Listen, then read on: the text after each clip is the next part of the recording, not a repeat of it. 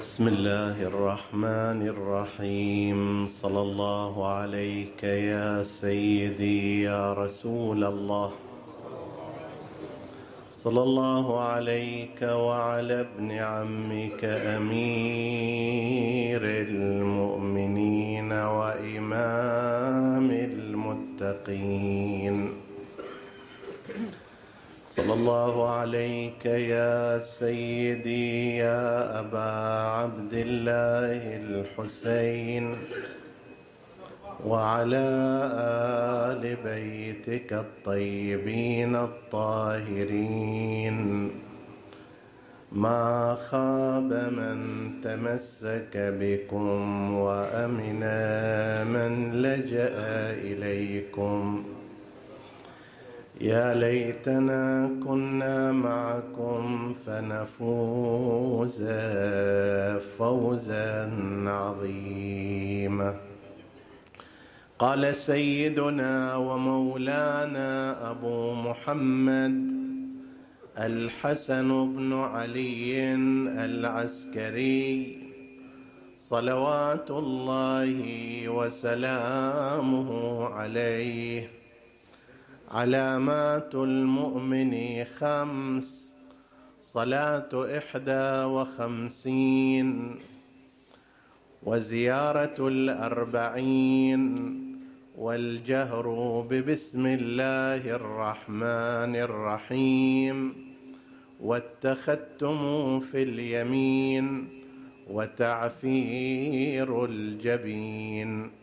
صدق سيدنا ومولانا أبو محمد الحسن بن علي العسكري صلوات الله وسلامه عليه. اللهم صل وسلم على محمد وآل محمد. اللهم صل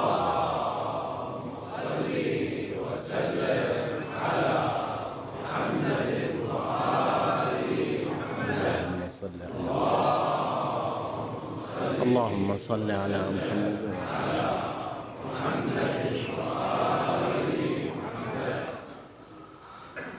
هذا الحديث المروي عن الإمام العسكري عليه السلام تارة يذكر في بيان بعض المستحبات ويستشهد بهذا الحديث على تلك المستحبات من مثل تعفير الجبين الذي هو تعبير عن السجود على الأرض ومثل البسملة والجهر بها في الصلاة حتى في الإخفاتية ومثل أن يكون الإنسان مصليا للنوافل بالإضافة إلى الفرائض التي هي سبعة عشر ركعة مفروضة وضعفها أي أربعة وثلاثين نافلة مستحبة. وأيضا على موضوع استحباب التختم في اليمين. وعند الفقهاء بحث في هذا وأيضا زيارة الأربعين وهي على القول الراجح الذي عليه القرائن هو الزيارة الحسينية المعهودة لا زيارة أربعين مؤمنا وقد تحدثنا عن القرائن التي يستفاد منها هذا المعنى في مناسبة الأربعين. فقد يكون الحديث هذا يناقش ضمن إطار ذكر بعض المستحبات عند الإمامية.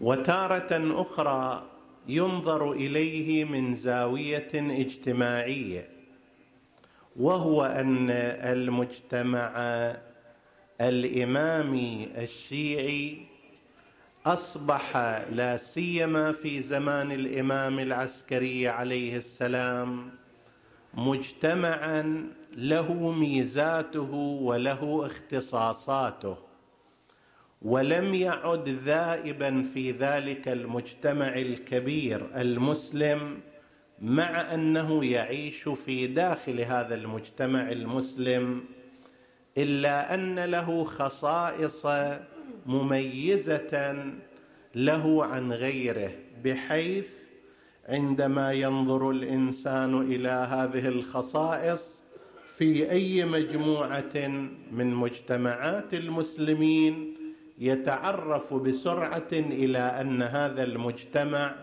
يتبع أئمة أهل البيت عليهم السلام.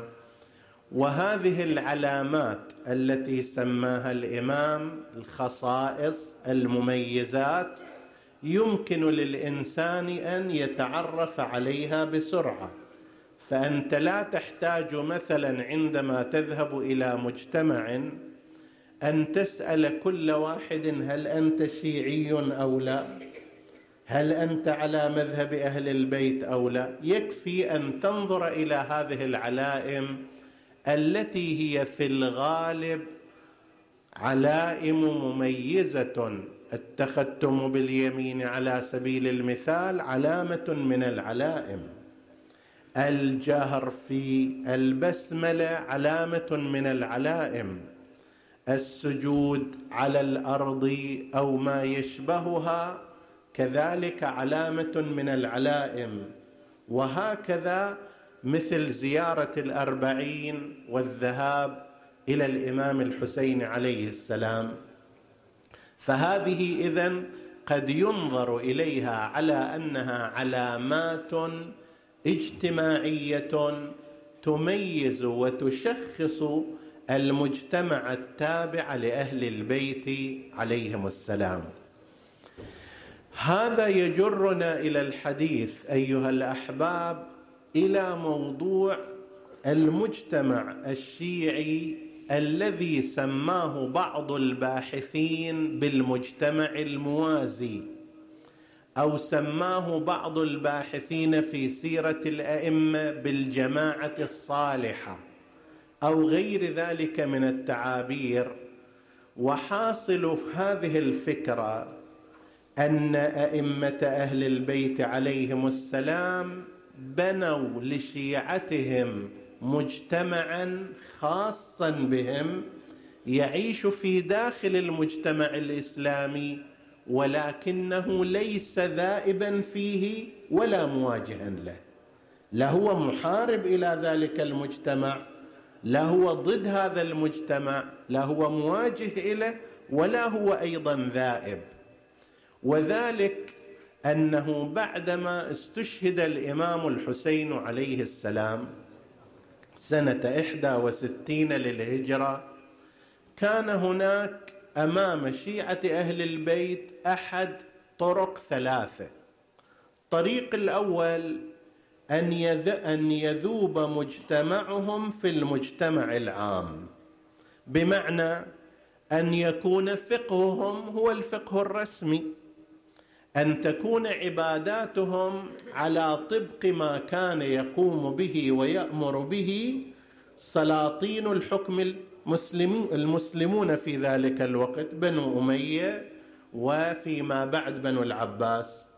فكرتهم في العقائد في التشريعات تصير جزء من هذا المجتمع.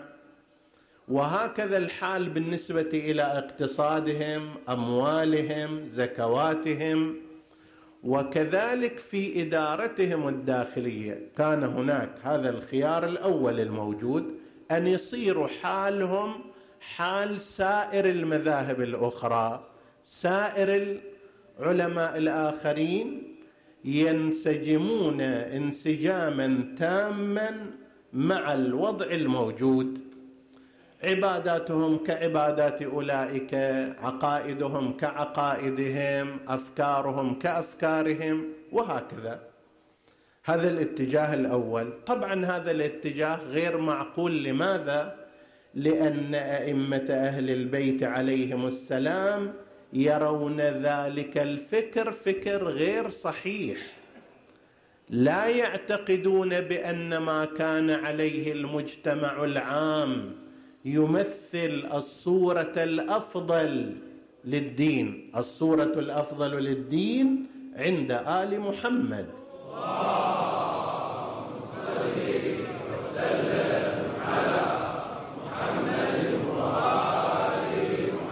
فمن غير المعقول إذن أن يأتي الإمام ويأمر أصحابه بأن يتركوا هذا الماء الزلال الصافي ويذهبوا إلى أن ياخذوا آثارهم وأفكارهم وعقائدهم وعباداتهم من أشخاص آخرين. هذا إذن الاختيار الخيار الأول غير معقول. الاختيار الثاني أن يأتي شيعه أهل البيت تحت قيادة أئمتهم عليهم السلام بأن يواجهوا كل ما كان خطأ في المجتمع المسلم. خطيب يوم الجمعة يقول فكرة مو عدلة يقوموا في وجهه. مفتي يحكي حكايه يخطئونه. قاضي يحكم بقضاء غير عادل يعارضونه. طيب فيت فيتصدون لكل شيء خاطئ في المجتمع المسلم العام. هذا لو كان اختاره أئمة أهل البيت عليهم السلام وشيعتهم من بعدهم فمن الممكن أن تتحول حالة الشيعة إلى حالة اصطدام دائم ولا يستطيعون أن يعيشوا حياتهم الاعتيادية. يصير فقط شغلتهم بس الصراع مع إمام هالمسجد وذاك القاضي وهذا الحاكم وهذا المتحدث. فهذا أيضا اختيار غير سليم. الاختيار الثالث أن يوجد مجتمع إلى جانب ذلك المجتمع العام. هو مجتمع تحت قيادة أهل البيت عليهم السلام. له فكره الخاص له آراؤه الخاصة له علاقاته الداخلية وارتباطاته بالأئمة. له دورته المالية الاقتصادية ويتعايش أيضا مع هذا المجتمع. ما يعاديه ما يحاربه ما يسوي مشاكل وياه. يكون فيه ولا يكون معه. ما يتبع في آرائه الخاطئة ولكن يكون في داخل هذا المجتمع. وهذا الذي يعتقد أن الأئمة عليهم السلام صنعوه وكان أعلى درجاته في زمان الإمام الحسن العسكري سلام الله عليه. قمة هذا الشيء قمة هذا النتاج نهايته كانت في زمان الإمام العسكري عليه السلام. فلما صار هذا المجتمع مجتمع كامل من مختلف الجهات آنئذ صار من السهل جدا أنه لو غاب قائم آل محمد.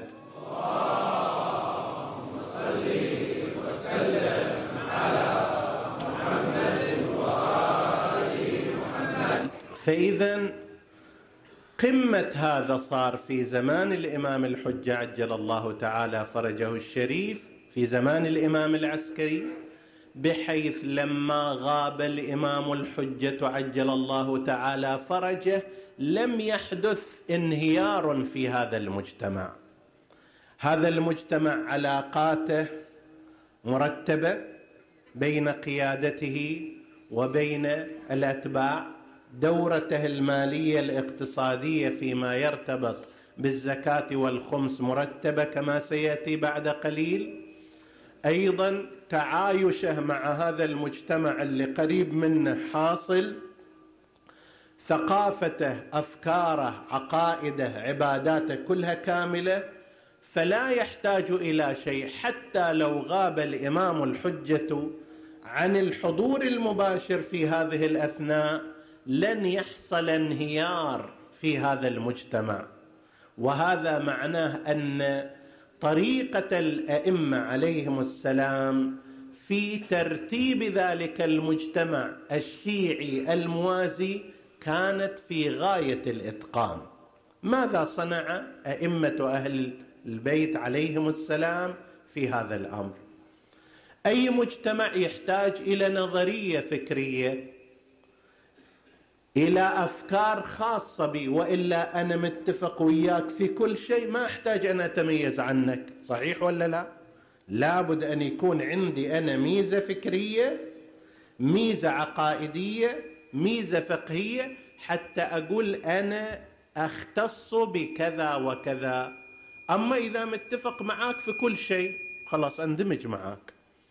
أئمة أهل البيت عليهم السلام بينوا لشيعتهم خطوط الإسلام الصحيحة التي ورثوها عن جدهم رسول الله صلى الله عليه وآله وبينوها سواء فيما يرتبط بالعقائد أو ما يرتبط بالتشريعات والفقه. نحن نعلم أن التشيع فيما يرتبط بالعقائد بما يرتبط بالله عز وجل ومعرفته ما يرتبط بصفات النبي وعصمته ما يرتبط بالأئمة وضرورتهم يختلفون في هذه الجوانب عن كثير من المذاهب الأخرى. هذه النظرية في العقائد شكلت إليهم تميز. فيما يرتبط بالعبادات أيضا هناك مساحة غير قليلة فيما يرتبط بالعبادات صلاة صيام حج زكاة غير ذلك. تميز فيها أئمة أهل البيت عليهم السلام بأحكام خاصة اختلف باقي المسلمين عنهم لأنهم كانوا يأخذون ما ورثوه من رسول الله صلى الله عليه وآله بينما غيرهم كانوا يعملون الرأي كانوا يعملون آراء العقول بينما هؤلاء كانوا يأخذون أحاديث الأصول من رسول الله صلى الله عليه وآله. فإذا صار عندنا ماذا في هذا المجتمع؟ صار عندنا منظومة فكرية عقائدية وتشريعية فقهية خاصة وهذا أحد جهات التميز.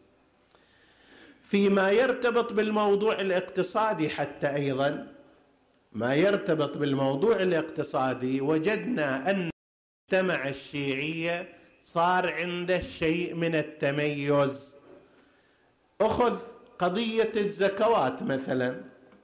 يقرر الفقهاء تبعا لأئمة الهدى عليهم السلام أن الزكاة الواجبة يجب أن تعطى للفقير من أهل الولاية لأهل البيت عليهم السلام اولا وبالذات فإذا لم يوجد ينتقل الأمر إلى غيره.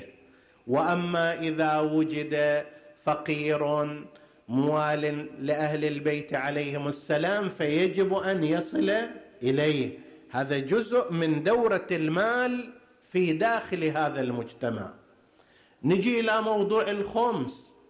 الخمس خلافا لما يراه بعضهم من أن تشريعه كان متاخرا نحن نعتقد أنه من الأيام الأولى يعني من زمان الإمام الباقر والإمام علي بن الحسين عليه السلام. غاية الأمر لأن الموضوع كان شديد الحساسية عند السلاطين والخلفاء قضية المال فكان يحتاط فيه أئمة أهل البيت احتياطا كبيرا جدا. كانوا يخفونه عن أعين أولئك. والتهمه الأساسية مع إخفاء الأئمة لهذا من قبل المخبرين كانت عند السلاطين الأمويين والعباسيين أن فلان تجتمع عنده الأموال والسلاح. الأموال شنو هذه اللي تجتمع عنده؟ هي إشارة إلى ما يدفعه الناس للإمام عليه السلام ومن أوضح أنحائه كان قضية الخمس. ويتحدث الإمام الصادق عن الباقر عليه السلام حديثا فيه ذكر للخمس. هذا من زمان الإمام الباقر. نعم فيما بعد في زمان الإمام الجواد صار انفتح الموضوع بشكل واسع بشكل كبير بشكل علني بشكل تفصيلي ووصلت إلينا الروايات المفصلة في زمان الإمام الجواد وإلا أصل هذا النظام كان موجودا كما يعتقد منذ زمان الإمام الباقر بل قبل الباقر أيضا. وإلى هذا يشير بعض الباحثين إلى نقطة ملفتة للنظر. يقول نحن لو رأينا أصحاب الإمام الباقر وأصحاب الإمام الصادق عليهم السلام لوجدنا عددا كبيرا من هؤلاء صيرفيين. إسحاق بن عمار الصيرفي محمد بن عذافر الصيرفي الحسن بن سماع بن محمد بن سماعة الصيرفي مؤمن الطاق الصيرفي. وإذا واحد يتابع كتاب جامع الرواة للمحق للمولى الأردبيلي رضوان الله تعالى عليه ويعدد بس الأشخاص الذين كانوا صيارفة في سوق الكوفة سيجد عددا كبيرا جدا.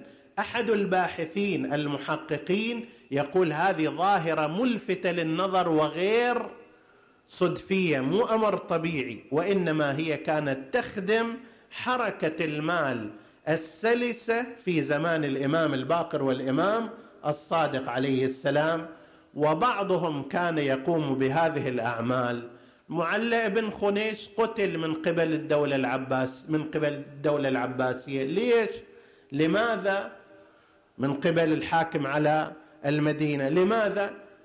الناس ما يقولون ولكن يتبين هذا كان أشبه بوزير المالية للإمام الصادق عليه السلام. زين وزير المالية اللي تجتمع عنده هذه الأموال من وين هذه الأموال؟ هل كان الإمام الصادق وارث ميراث قارون مثلا أو لا؟ هو هذا كان العمل المالي الذي كان يقوم به أتباع وشيعة الإمام عليه السلام. فصار هذا المجتمع أيضا عنده دورة مالية في الاستقدام للمال وفي العطاء لمن يستحق. هذا أمر ثاني.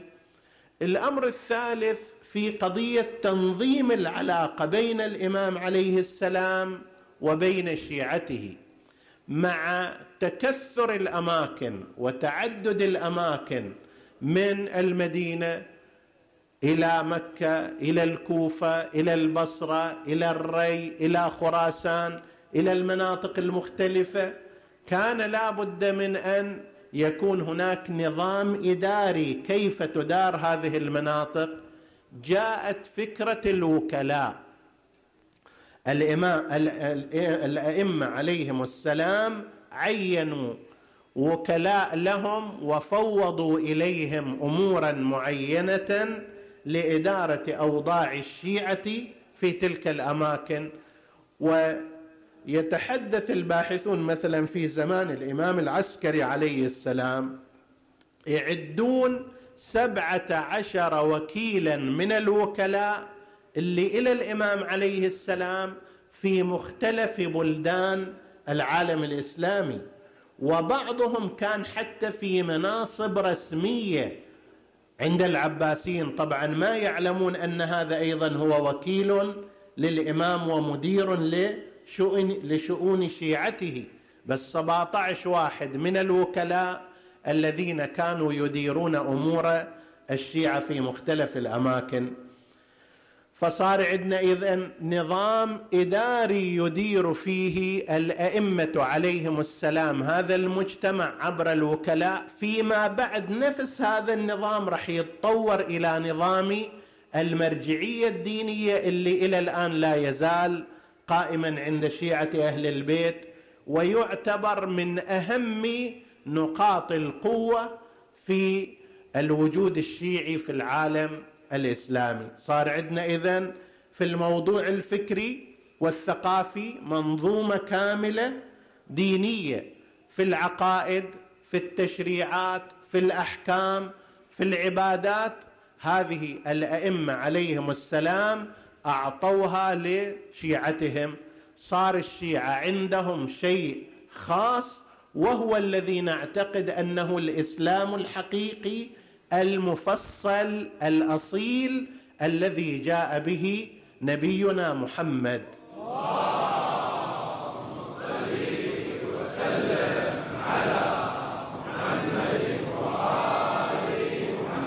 أيضا هناك عنصر رابع. الأئمة سلام الله عليهم وجهوا إليه شيعتهم لكي يتميز هذا المجتمع التابع لهم وهو قضية النظام القضائي. النظام القضائي الجاري في تلك الأزمنة أيام بني أمية أو أيام بني العباس كان إما بحسب رأي نفس القاضي وإما فيما بعد لا سيما في زمان العباسيين بحسب المذهب الغالب. في بعض الأحيان كان المذهب الحنفي غالبا في بعض الأحيان كان المذهب المالكي غالبا. طيب فيما بعد في زمان المتوكل ومن بعده كان الحنبلي غائب غالبا. فكل المنطقة كانت تحكم بهذا القضاء. أئمة أهل البيت عليهم السلام يرون أن منهجهم هو المنهج السليم وأن قضاءهم وأحكامهم هي الأقضية السليمة والصحيحة. لذلك أوصوا شيعتهم بالتقاضي إلى من يكون عارفا بقضاياهم. إياكم في الحديث عندنا عن الإمام العسكري عليه السلام وهو أيضا مروي عن الإمام الصادق سلام الله عليه إياكم أن يحاكم بعضكم بعضا إلى قضاة الطاغوت أو الباطل. ما يصير واحد يروح مثلا إلى قاضي من القضاة الذين ينطبق عليهم أنهم قضاة الباطل. فإذا ماذا يصنعون؟ قال ولكن ينظرون إلى رجل قد عرف حلالنا وحرامنا وعرف قضاءنا وأحكامنا فليتخذوه حكما. فإني قد جعلته حاكما أو جعلته حكما بينهم. ليروح إلى ذاك المكان وإنما يأتي إلى هذا المكان وهي علامة تدين للإنسان. في بعض الأحيان الإنسان يذهب إلى قاضي ليس على مذهبه لأن ذلك القاضي مثلا يوفر له المال.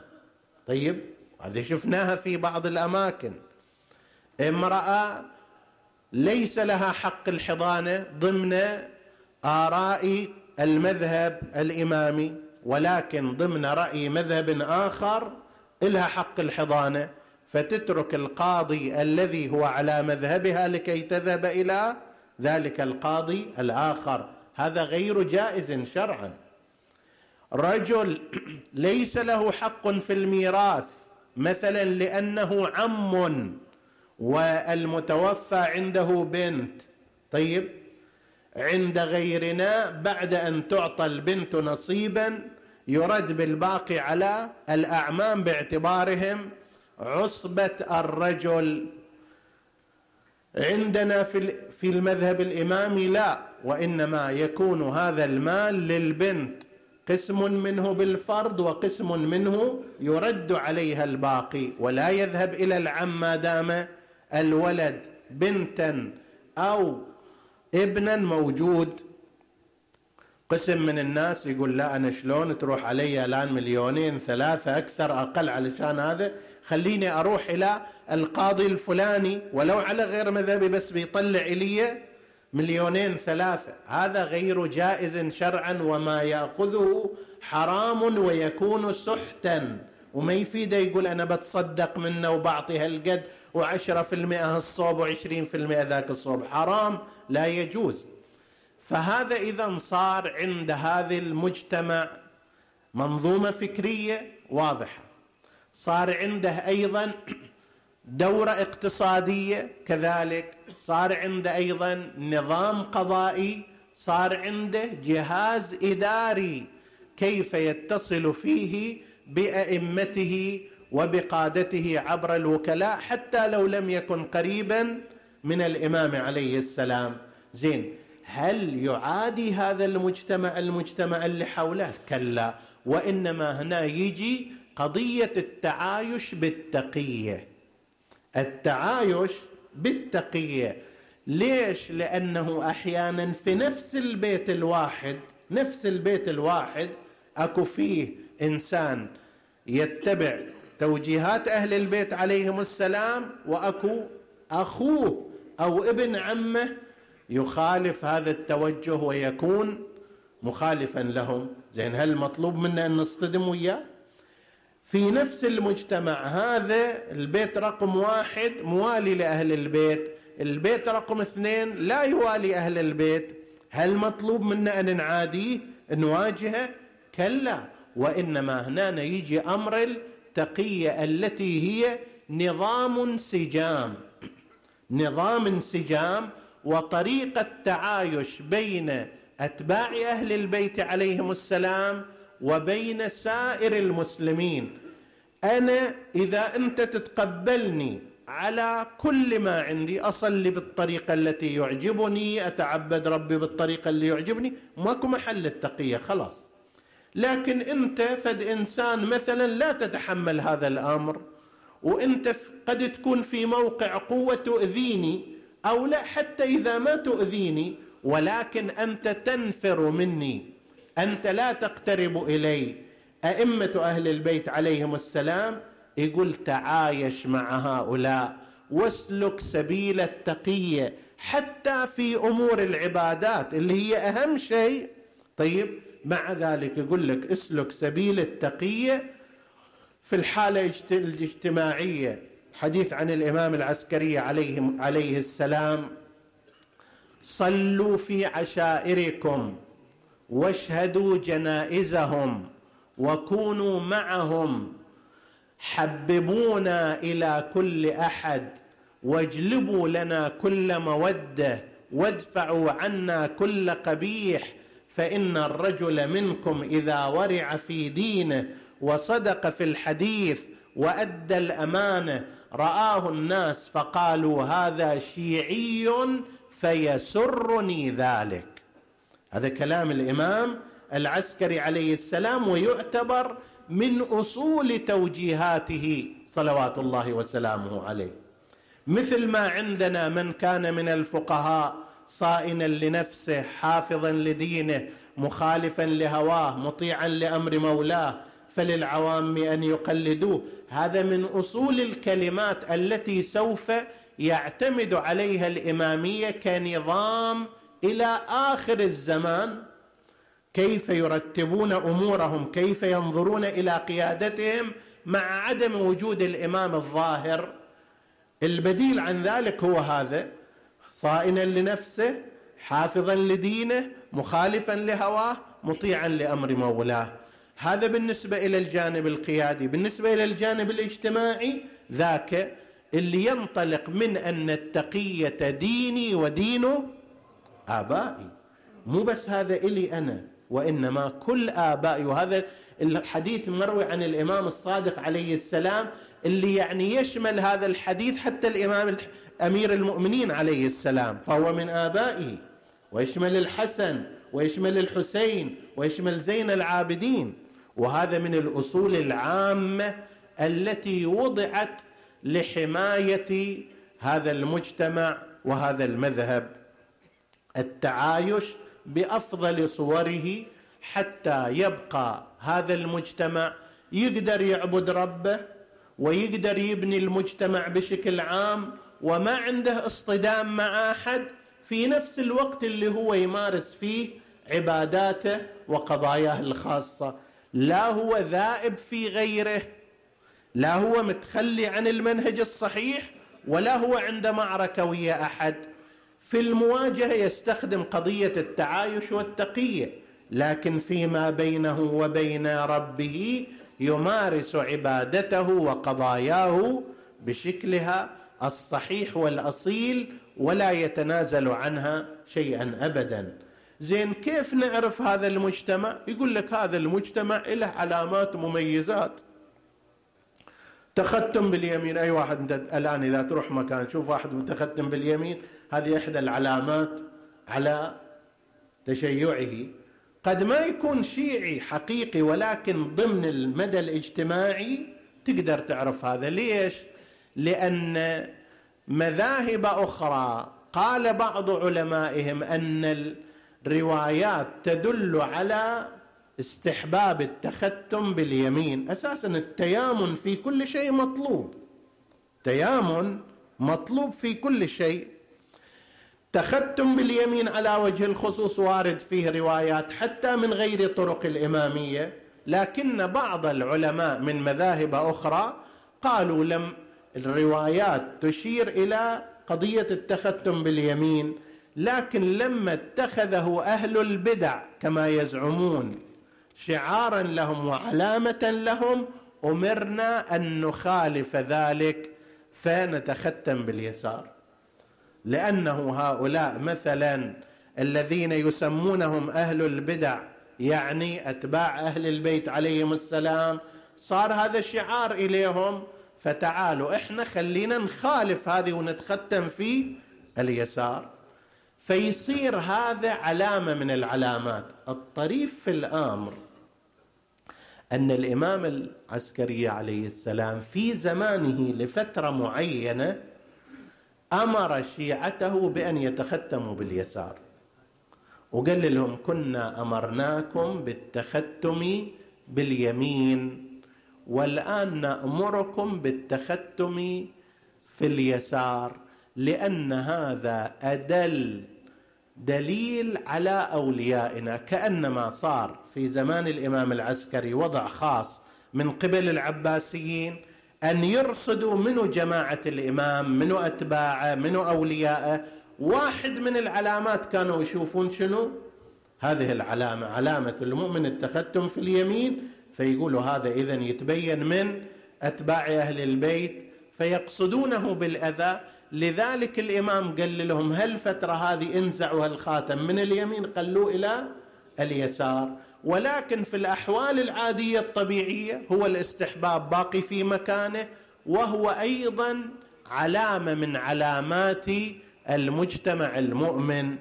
كذلك في قضية البسملة الآن تروح إلى أي مكان من الأماكن؟ المجتمع الملتزم بالجهر بالبسملة غالبا ما يكون مواليا لأهل البيت عليهم السلام. في ذلك الوقت زمان الإمام العسكري سلام الله عليه وصلت هذه الأمور إلى أرقى درجاتها. تكاملت الفكرة الشيعية. تكاملت النظرية في العقائد. بفعل ما أعطى الأئمة عليهم السلام من الروايات. تكامل الفقه من حيث الأخبار. والروايات إلى ذاك الزمان. يعني بدءا من أيام الإمام أمير المؤمنين إلى زمان الإمام العسكري شهادة 260 هجرية حوالي 250 سنة من الزمان والأئمة عليهم السلام يبينون في هذه الأحكام ويفيضون فيها.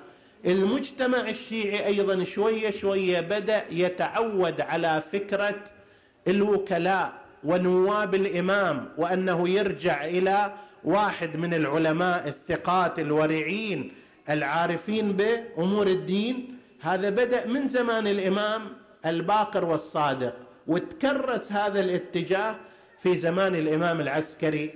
وهناك عدد كبير من الروايات عن الإمام العسكري عليه السلام في كيفية التعامل بين الوكلاء وبين سائر الناس. الآن ما نقدر نتعرض لها فتعود المجتمع الشيعي على هالنظام. لذلك لما انتقل إلى الأخذ عن العلماء باعتبارهم نواب عامين للأئمة مو نواب بخصوص كانت العملية سلسة وطبيعية وعادية جدا لم تشهد مشكلة.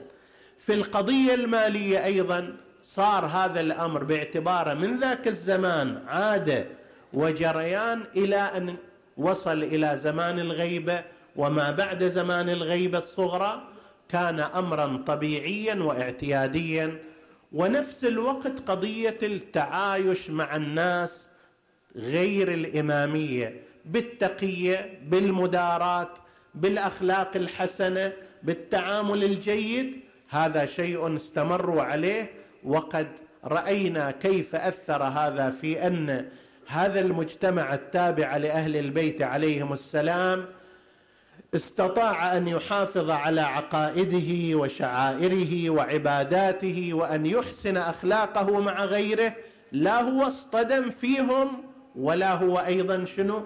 ترك أموره وعباداته. هذا كله ببركات تخطيط أئمة أهل البيت عليهم السلام وكان نتيجة ذلك وقمة ذلك في زمان سيدنا ومولانا الإمام الحسن العسكري سلام الله عليه. الإمام بالرغم من أن فترة بقائه كانت فترة جدا محدودة عمره صغير الإمام بين من قائل أنه ثلاثين سنة وبين من قائل ثمانية وعشرين سنة. إمامته بين من قائل أنها كانت ست سنوات أو قائل ثمان سنوات لوجود اختلاف سنتين في قضية الميلاد. طيب. وهذا الشيء مثير للدهشة أن إماما عليه السلام يتولى الإمامة مدة ست سنوات بس ثمان سنوات بس ومع ذلك الحاكم العباسي اللي بيده الحول والطول والقوة والجنود ما يتحمل بقاءه أكثر من هذا. هذا ملفت للنظر. تلاحظ إذا حاكم عنده واحد يعارضه تارة أصلا ما يلتفت إليه ولا يشعر بوجوده. ومرة أخرى لا يلاحظه يواجهه ولكن يرى أن معارضته متحملة. وتارة أخرى ما يتحمل ست سنوات ما يتحمل سبع سنوات ثمان سنوات يسعى للقضاء عليه.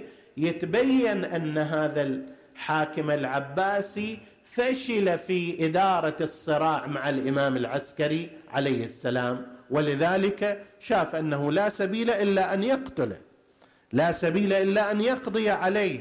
ما يقدر يمشي وياه ولا يتجاهله.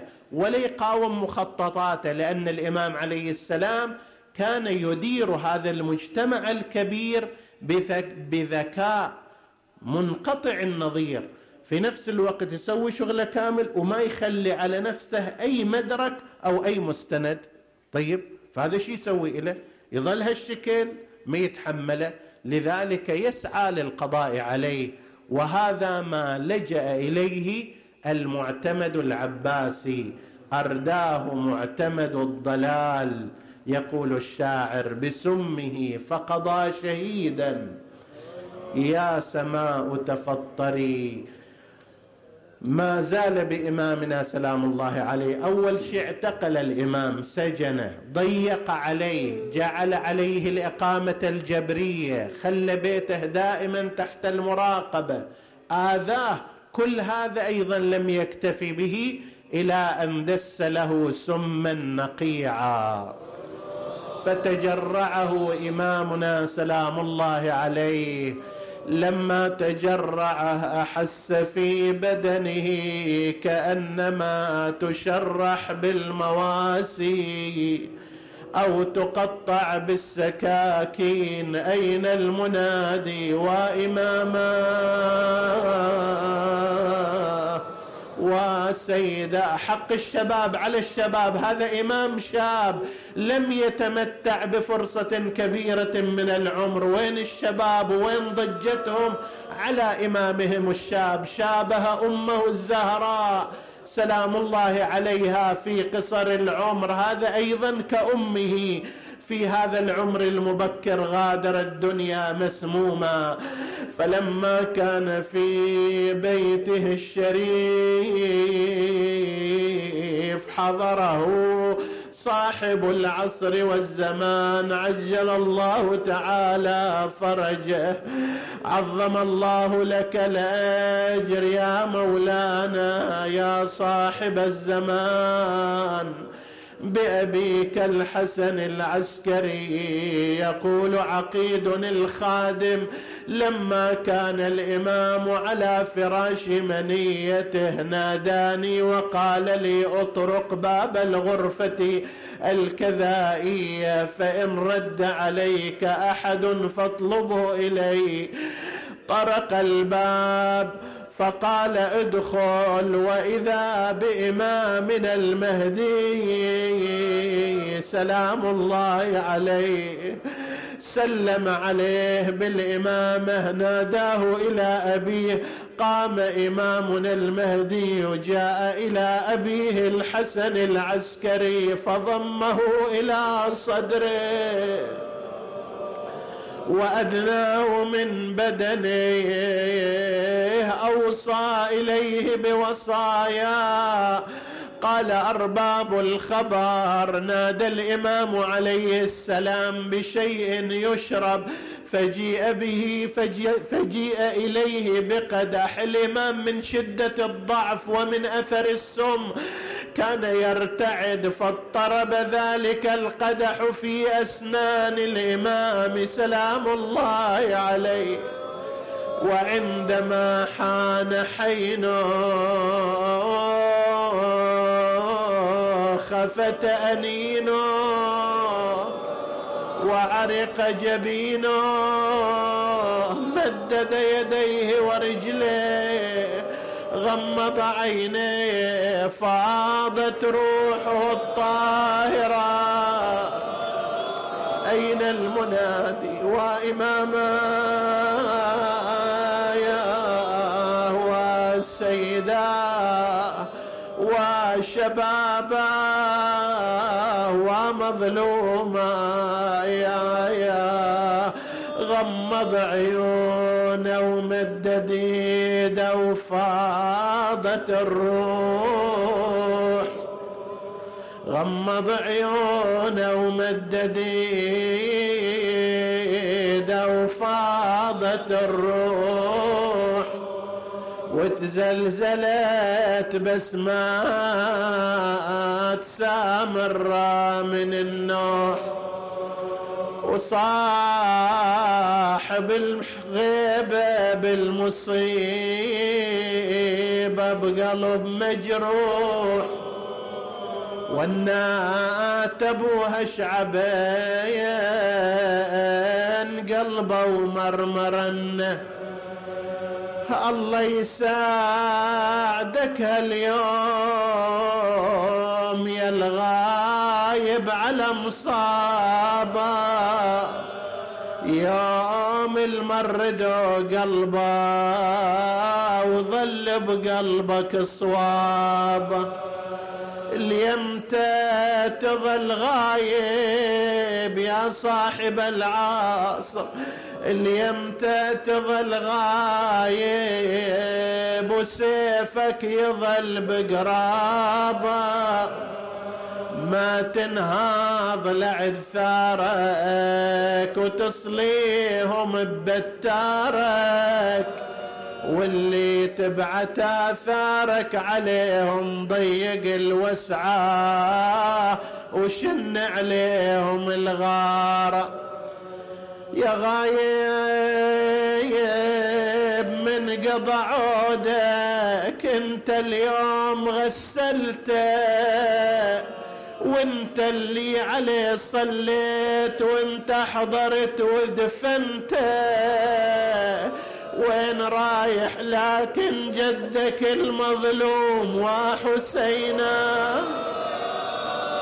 لكن جدك المظلوم ظلت بالثرى جثته. ما واحد حفر قبره. الزهرة نسألك اللهم وندعوك باسمك العظيم الأعظم الأعز الأجل الأكرم يا الله. اغفر لنا ذنوبنا كفر عنا سيئاتنا آمنا في أوطاننا. لا تسلط علينا من لا يخافك ولا يرحمنا. المؤسسون لهذا الاجتماع تقبل عملهم. احفظهم ومن يلوذ بهم. سيدنا العلامة الحجة اللهم احفظه بحفظك أيده بتأييدك. متع المسلمين بطول بقائه. إلى أرواح موتى المؤسسين والسامعين نهدي ثواب الفاتحة. تسبقها الصلوات.